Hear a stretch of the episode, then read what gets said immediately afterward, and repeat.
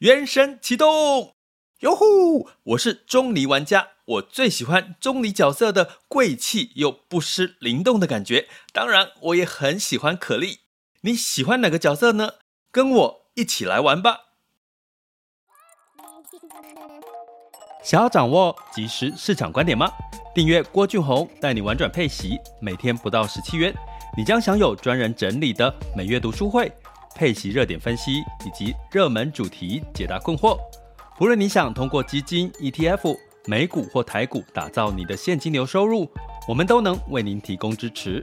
点选资讯栏的订阅连结，了解更多。让我陪你一起投资理财。各位亲爱的学员以及听友们，大家中午好、下午好、晚上好。爱上每一天，一切都是最好的安排，生命就该浪费在美好的事物上。又来到周五了，时间很快八月十一日、哦、今天直播的时间。那基本上八月又快要过一半了、哦、那今天就是昨天其实我自己觉得很好玩的一件事，然后昨天周四我自己现在同时我会开这个 MixerBox， 然后 YouTube 的直播还有脸书的直播，然后昨天的直播发生了，因为我居然麦克风没有打开，所以然后脸书粉专社团的直播键也没有按下去，结果就就没有办法上传到 Podcast， 所以我就在想说欸、其实有时候我在想我昨天发生什么事，昨天就是心神不宁、哦、就是在想思考一些事情、啊哦、所以有时候有时候觉得人生好像就很有趣、哦、就是有时候你就是、呃、像我像我最近的状况就是好多事情，好多值得让我去思考，好，比如说一些聚会啦，一些应酬，或者是一些呃家人的一些事情，或者是工作的事情，或者是一些朋友之间的一些事情。其实我觉得很有趣哈，人生当中有很多东西可以让我们去思考。然后，当你想通了很多事情，其实你会发现你的好像很多事情又往前踏了一步。那今天为什么要跟各位聊这个主题，就是用总体经济跟个体经济学来的逻辑来分析自己的优劣势。其实是有一个昨天有一个有位学员问到了这个中信金控，他发生了大股东干政，然后金管会罚他四千万、哦、那因为就是他不是负责人，可是他参加了很多重要的决策会议、哦哦、的一位大股东，结果呢金管会就罚了四千块啊四千万、哦、万哦。那学员就问我说，这个对银行类股、银行股的股价会有什么表影响？那我我在想，哎。其实我我就回答了，其实当然是对中信金可能有一个短期的影响，那可能它就在 E S G 的题材里面的公司治理可能会受到了一些，诶，可能在资金观察中信金的时候会觉得这家公司是不是公司治理有问题，所以资金就可能比较不敢去投入这样子的一个金融股。那但是你对整体的金融股、银行股有什么影响？其实并没有，因为这是一个个案，所以这个个案就是属于个体经济里面的一个范畴、哦、它并不是影响泛指整个金融股发生了什么事情。所以当学员问到我这个问题，说这样子的一个新闻，大股东干政中信金、哦、包含中信金底下是台湾人寿、哦、那当然他们有一些内控都出了，都有一些状况在这个新闻报道里面，所以当然对中信金会有一些些的负面的影响。不过欸、我来看一下、哦、在这个新闻公布之后，今天看好像中信金的股价还上涨、哦、中信金股价我来看一下，好，目前是小跌 百分之零点二、哦、那的确一开始是有上涨的。好，所以呢其实我就去想一件事情、欸、为什么学员会问这个问题，就是说中信金的内控出了问题，那他想到的是对银行股股价会有什么影响？我就在想，为什么学员会问这个问题，所以我想要用总体经济跟个体经济的经济学逻辑来聊一下这件事情，但又不希望聊得那么的深奥，所以我希望给各位一个比较有这个所谓的逻辑来判断，就是什么是总体，什么是个体，然后分析自己的一个优劣势这样的一个角度，就是有这样子一个起源。好，那照惯例我们今天一开始之前还是要问大家一个问题，就是说这一周嘛，因为又进到周五了，这一周你有没有把你的生命浪费在美好的事物上，也就是有没有什么是、呃、让你觉得值得、呃、去好事情，值得放在心里，然后变成你一个很美好的回忆的。那我等一下跟各位讲，我今天要讲一个举例，是我自己前阵子有一个应酬、哦、这个应酬其实跟个体经济跟总体经济可以，我可以拿这个事情来做举例，所以我先讲一下、哦、什么叫总体经济啊、哦？大家可以，其实我觉得最近大家可以做一件事，去问一下这个那个 ChatGPT， 所以我就问了一下 ChatGPT、哦、A I、哦、什么叫总体经济，然后它里面写到，其实总体经济就是整个所有的全球或者是一个国家的 G D P 啦、失业率啦、通膨啦这些齁。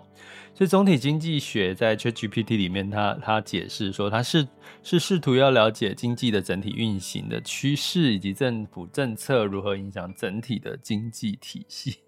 听起来是不是很很很很震惊的一个回答齁？但简单来讲，总体经济就是大环境，所以我们在讲说整个大环境景气的这个衰退啦，或者是景气的这个复苏啦，其实就是总体经济。那如果说以我常举例的气天气气候，就是一年四季有春夏秋冬，不同的季节会有不同的气候，那这个气候变化就产生影响我们的行为，比如说我们在穿着上面，夏天一定穿短袖、哦、吹冷气，然后会跑海，会去海边玩。那冬天的时候呢，你就会包得紧紧的，可能会往这个吃火锅、哦、可能会往这个那个雪山上、哦、去滑雪之类的。所以其实不同的一个总体经济、哦、你 反, 反映在不同的阶层，你会发现其实是一个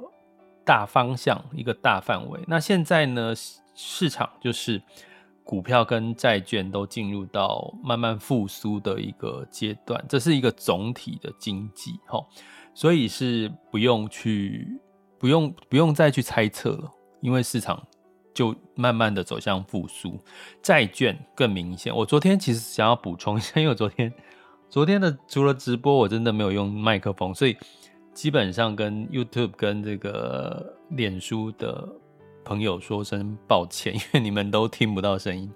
然后我就 MixerBox 有声音，然后我就自己讲的稀里哗啦很开心这样。现在应该有声音了，我看一下，好，有声音。所以很有趣的是，在这个股债，其实昨天我想要补充一下，就是说其实债市其实是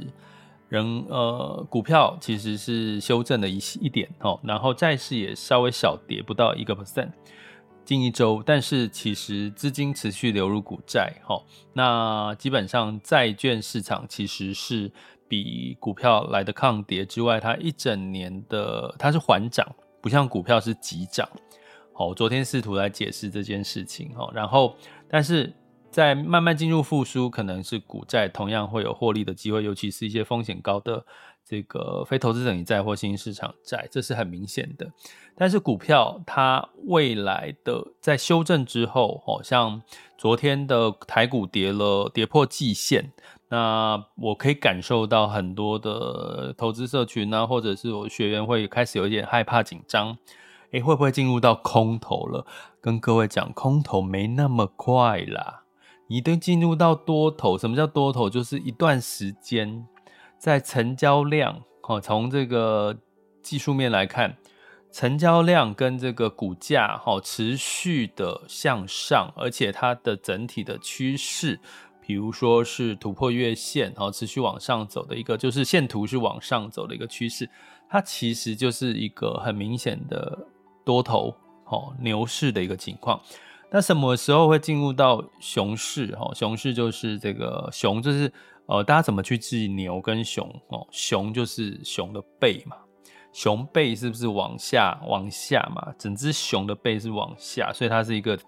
空头的概念。牛市就是牛角，你去想象牛角是不是往上的，所以它就是一个多头的概念。所以人家在讲牛市跟熊市，其实就是在举例是用牛的角跟熊的背去举例是一个向上或向下的一个情况。那所以呢，基本上进入到空头一定经过很多次的修正下跌，包含投资人的信心，包含资金面都是在撤出，或者是成交量 缩, 缩小，或者是跌破季线之后再度跌破年线啊。如果你听不懂这些东西，可以 Google 啦，技术线图、年线，什么是年线，什么月线，那也可以来上课。我们的中阶课网校 school 点 happy to brich 点 com 的中阶课也有提到技术分析的一些简单基本的拆解、哦、分析跟实操。好，所以基本上呢，进入多头就没有那么快马上进入空头，进入空头也没有那么快马上进入多头，这个可能不是一秒钟一天的时间、哦、这个我要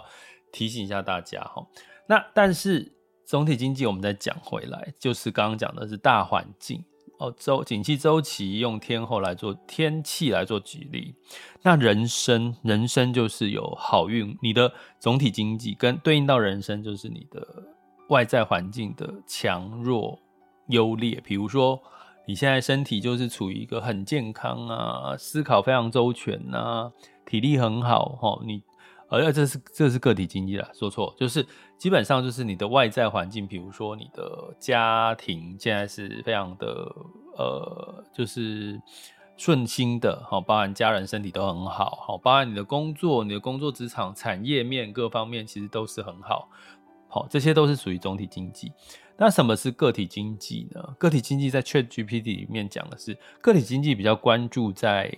个人消费者家庭企业的经济行为，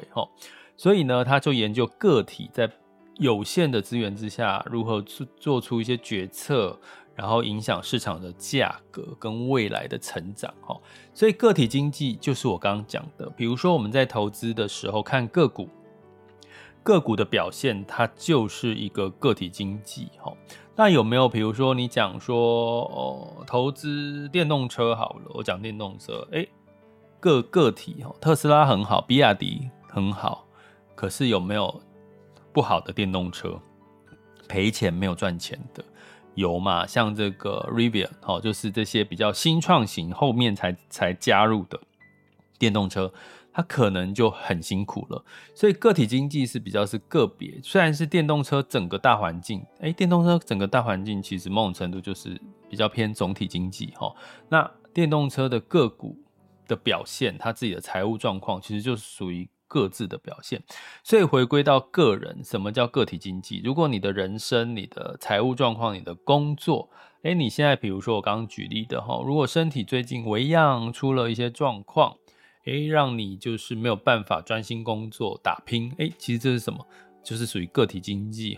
所以从这个逻辑来看，就是通常个体经济是不会影响到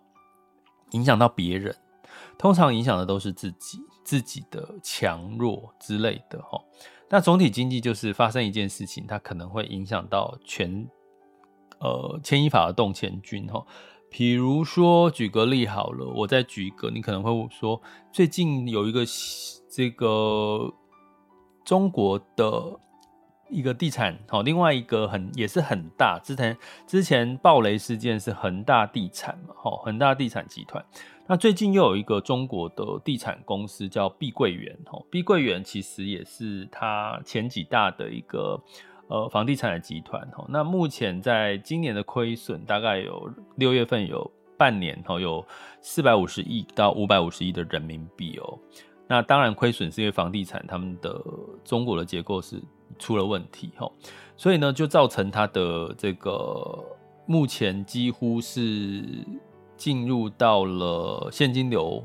断炊的问题了。如果房地产没有在恢复信心的话，整体经济没有在总体经济没有在恢复信心，其实碧桂园可能就会出现已经被穆迪调降了碧桂园的这个企业的评级，从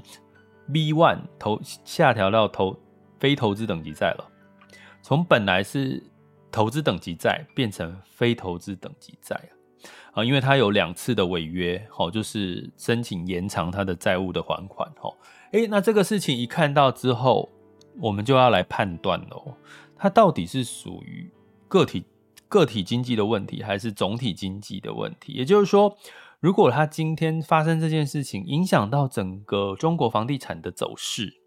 代表什么？其实是从这家公司我们看到了，投资人看到了中国的房地产可能会更惨，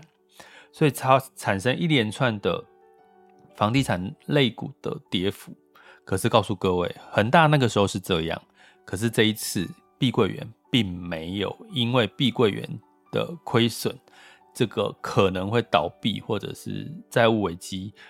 造成整个中国房地产的大跌，已经没有了。因为整个环境，总体经济是不一样的，因为这总体经济是在复苏，中国也是在复苏。那所以碧桂园的亏损呢，会被当作是一个个别公司的一个呃亏损的问题，所以基本上它就没有影响到总体经济。所以呼应到我们昨天学员问到我的，就是说，哎，中信金它的这个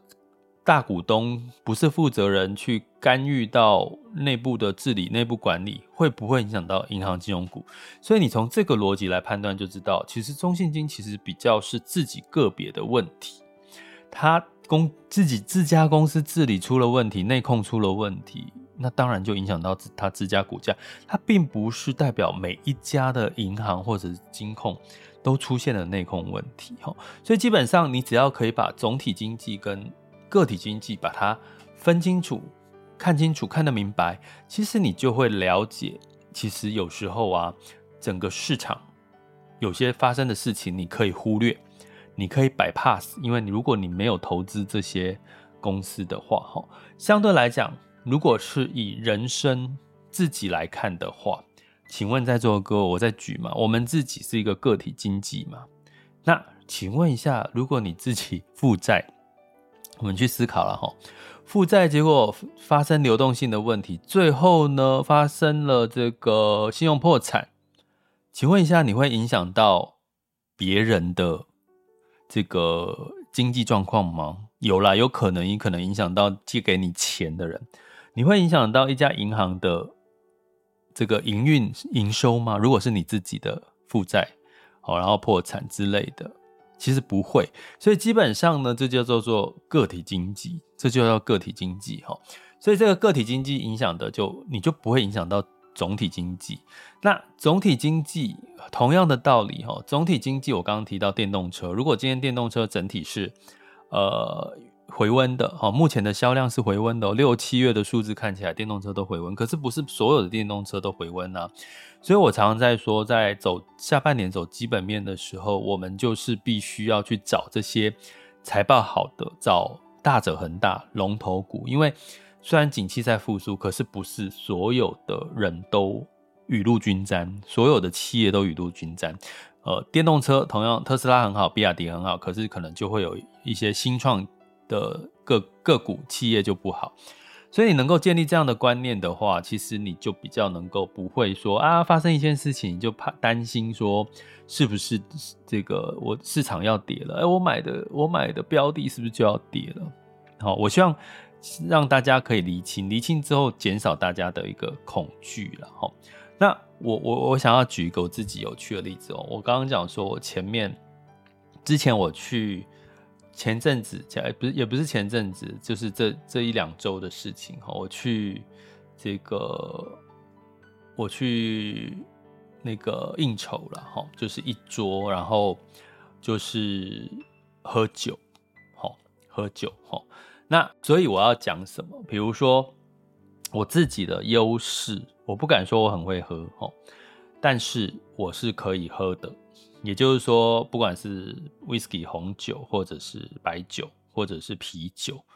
我都可以喝，甚至我很少喝醉过。但是我其实坦白讲，我有一点怕这个，我有一点怕啤酒，我有点怕啤酒，因为啤酒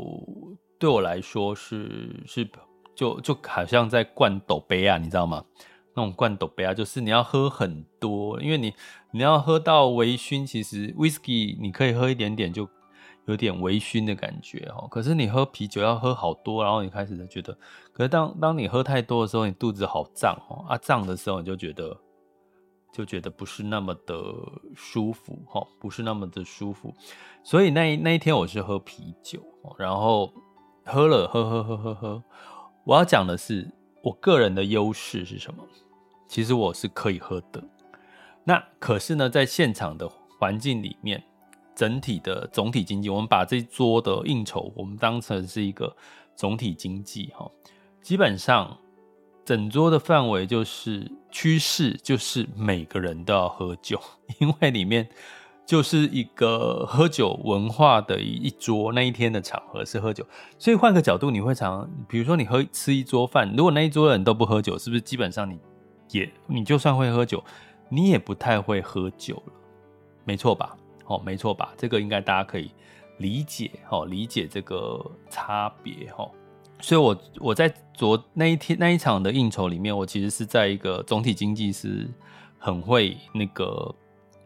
就是必要喝酒的一个趋势之下。然后我也觉得我应该是在里面喝酒会是前几名的人，哦。然后呢，我旁边坐了两个人，一个是他很会喝，他也很爱喝。所以他喝喝喝喝喝，可是呢，他知道自己的，因为他常喝。我其实坦白讲，我不常喝。旁边右边那个人呢，他喝很会喝，可是他知道自己的能力到哪边就会醉了，所以他喝到一个阶一个阶段，他就走了，他就跑走了。然后我的左边这一位呢，他其他是呃，他应该也很会喝，可是他是整场的主人，他是整场的主人，所以他不能醉，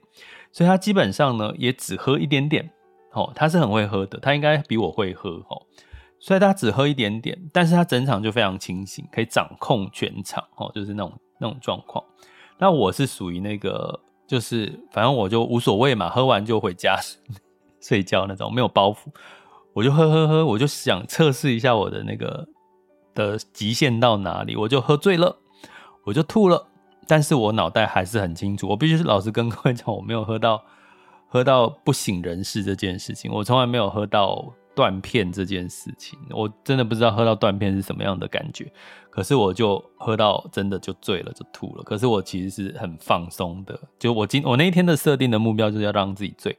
所以我讲的是说，其实，在这样的一个应酬场合啊，其实每个人都有每个人的各自的优劣势，然后他的角色的定位。像我讲的左边那位是整个。整桌的主人，他就是知道自己不能喝太多，甚至不能醉，所以他就那个连喝到几乎是感觉不到他有喝的感觉。那右边那一位隔天要出国了，然后他他很喜欢喝，所以他喝到他觉得可以了，他就突然之间就消失了，代表他也没有醉，他也可以走回去。可是我就是喝到最后那个，所以我要讲总体经济是什么。在我举这个应酬例子是整个。这一桌整个的场合的趋势就是喝酒喝酒喝酒，今天就是要喝酒。可是每一个人各自不同的优劣势是出现的一个，每一个人的情况就大不同。甚至有人在整个应酬的那一桌里面，他是几乎是滴酒不沾，或者是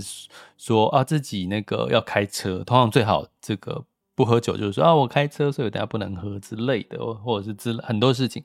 所以我要讲的是说，其实你从这个大环境，我试着试图的举例说，其实我们从投资或人生或你的工作，如果你在工作的情况之下，你的大环境就是你的产业。你现在产业，比如说现在呃大学生去念书出来的，选择的可能是这个电机系，选择的是 A I 的产业，选择的是半导体产业，在台湾一定是产业的趋势的方向。可是呢，欸，你自己的优劣势适不适合，适不适合去走这条路，那又另外一回事的齁。所以我们讲爱上每一天，其实做自己喜欢的事情还是最重要。所以我那一天其实故意喝醉，因为我很久没有喝醉，我想试试看五十几岁喝醉喝茫的时候，回想自己年轻的时候喝醉的那个人，所以我很enjoy在喝醉的那个氛围。好，那我再举一个例齁，可能大家就清楚更清楚，其实你要了解自己的个人个体优势跟整个趋势的环境。我前几天去录节目，呃，我是上这个节目比较偏综艺类的啦，那它是其实是聊消费、消费的折扣的一些事情。呃，好，我直接讲，就讲、哦、我去录了今晚开战吧，今晚开战吧就是小珍跟这个大牛哥罗时丰主持的。那我必须跟各位讲，我看到大牛哥的时候，罗时丰我真的都非常感觉好亲切，从从小就是听他的歌长大的。我跟各位讲，那个大牛哥他现场也是一个非常幽默，然后哎、欸，我以前觉得大牛哥的罗时丰的感觉，他是一个很老实的人哦、喔，可是他实际上其实他还蛮幽默的哦、喔。然后小珍哇，真的漂亮，因为他最近我这一次看到他，他晒一个古铜色的皮肤、欸，全身都古铜色的发亮的皮肤，哇，一个健康美人，两个人都很 nice 哦。所以其实，在那个那一天录影的时候，我其实是抱持着一个去这个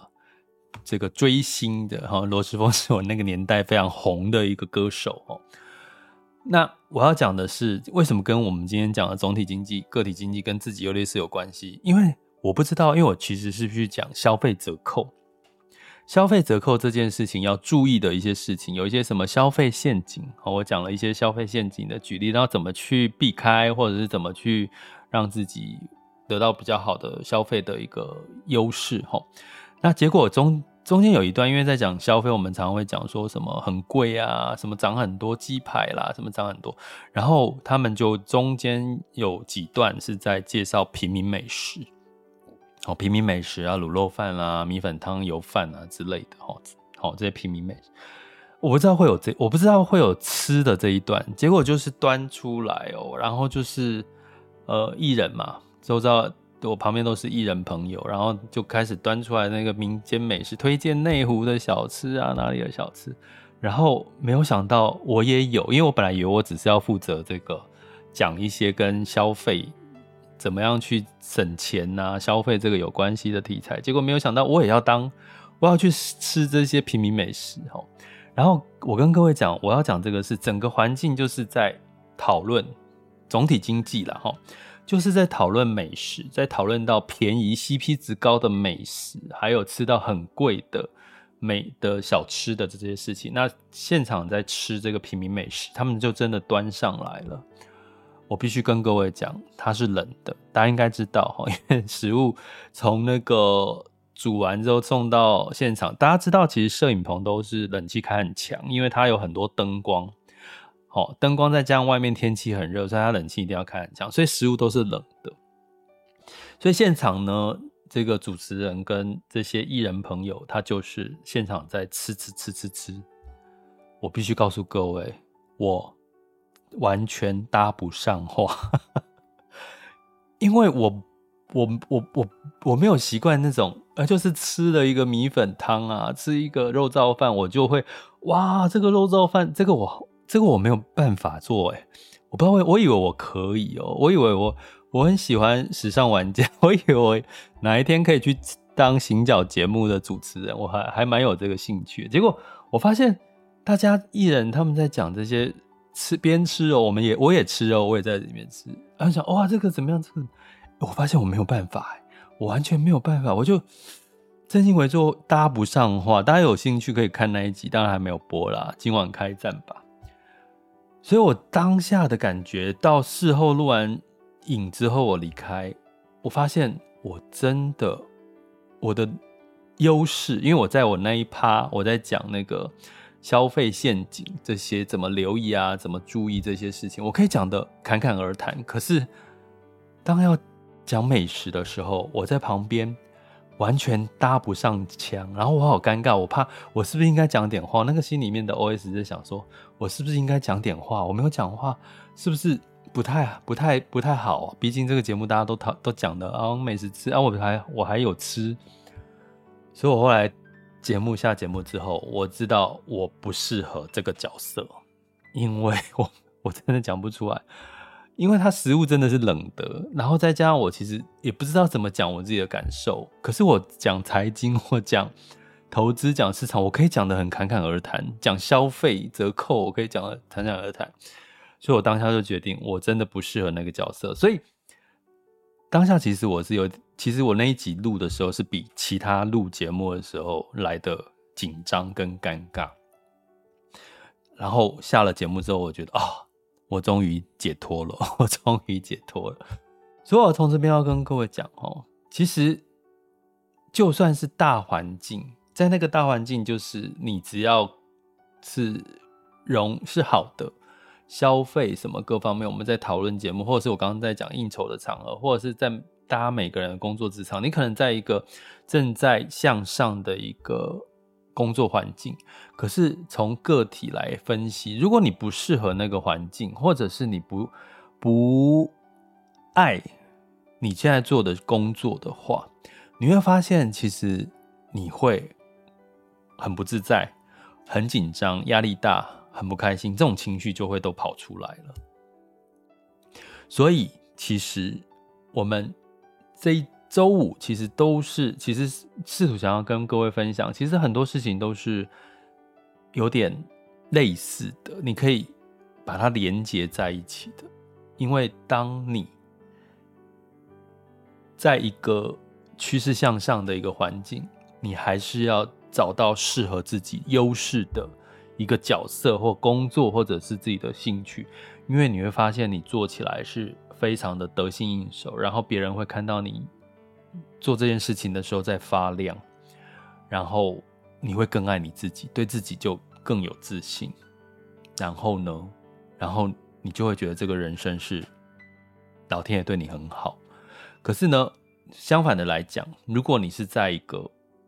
趋势向上，可是你就是做得不开心， 你, 你其实就不爱这个工作，你就不喜欢这现在所做的事情，不喜欢现在你扮演的这个角色，那你就算这个行业再怎么有前景，你还是会觉得自己脸上无光，觉得自己在干什么。所以我要讲的是，从投资的角度，总体经济很重要，个体经济也很重要，不是说你看了市场现在哦，老师说市场在复苏了，所以所以呢，所有的东西你随便买，股票随便买，标的随便买，就一定会涨，不是，因为每一家公司每一家股票有各自各自自己的个体经济的状况，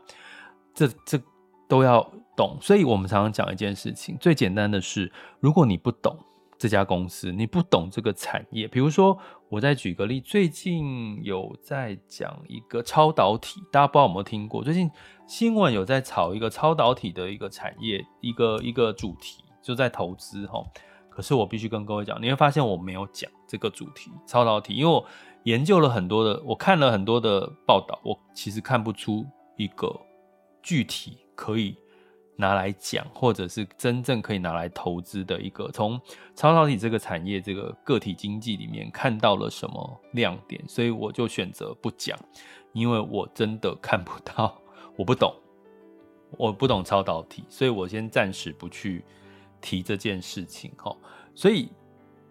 同样的道理，就是如果你能够把外在环境很美好啊，你我们常常再回到个人身上，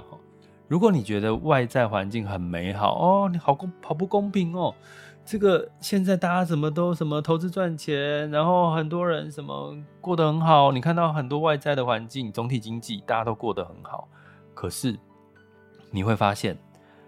你怎么比别人过得不好，不用担心，因为总体经济之外，你的个体经济可能现在走的路并不是跟其他人一样，那你就回来回归自己的身上，去找到自己的适合的优劣势，找到自己的优劣势，把优点发扬光大，做自己喜欢做的事，然后爱上每一天自己做的事情，然后把这些缺点这个劣势、哦、把它给这个呃，就是尽可能的，比如说呃，承认嘛。我觉得有时候有有人问我说，呃，我我有什么弱点缺点，我要怎么改？有时候我说不是改哦，你就接受吧，你就接受这是你的弱点跟你的缺点，但是它就是嘛。那你你要做的是什么？接受它，但是去强调你的优点是什么，这样就好啦。这样就好啦，就好像说喝酒，你不太会喝酒，没有不好啊，我就是不会喝啊，可是我可以在这个场合里面，可能可以聊得很开心啊，是一个开心果啊，然后把你的优点凸显出来，你会发现你会越来越开心，因为你一直在做自己擅长跟你自己爱的事情，懂我意思吗？所以我后来结论就是，我应该不太适合做一个搞笑艺人，因为我好像搞笑不起来。可是我可以疗愈大家的心理，可以告诉大家投资理财上面的一些逻辑、一些学习的一些经验分享给大家。那我就是专注在做这些事情，其实我还做得蛮开心、蛮得心应手的。那你就会觉得啊，每天都非常美好，爱上每一天，好吗？所以结论，今天想要试图的用呃学员的提问。透过总体经济跟个体经济，可是我没有想要很很这个专业很深奥的去告诉各位什么是总体经济，什么是个体经济，它在投资上面有什么扮演什么角色。我试图用我自己的例子来告诉各位，不管你在人生上面，在你的财务状况，在你的工作上面遇到什么情况，请思考一下你的总体经济发生什么状况，你的个体经济发生什么状况，你的优势、劣势、机会跟威胁在哪里？把这些想清楚，你就会找到下一个让你前进的动力，好吗？爱上每一天，一切都是最好的安排，生命就该浪费在美好的事物上。我们下次见，拜拜。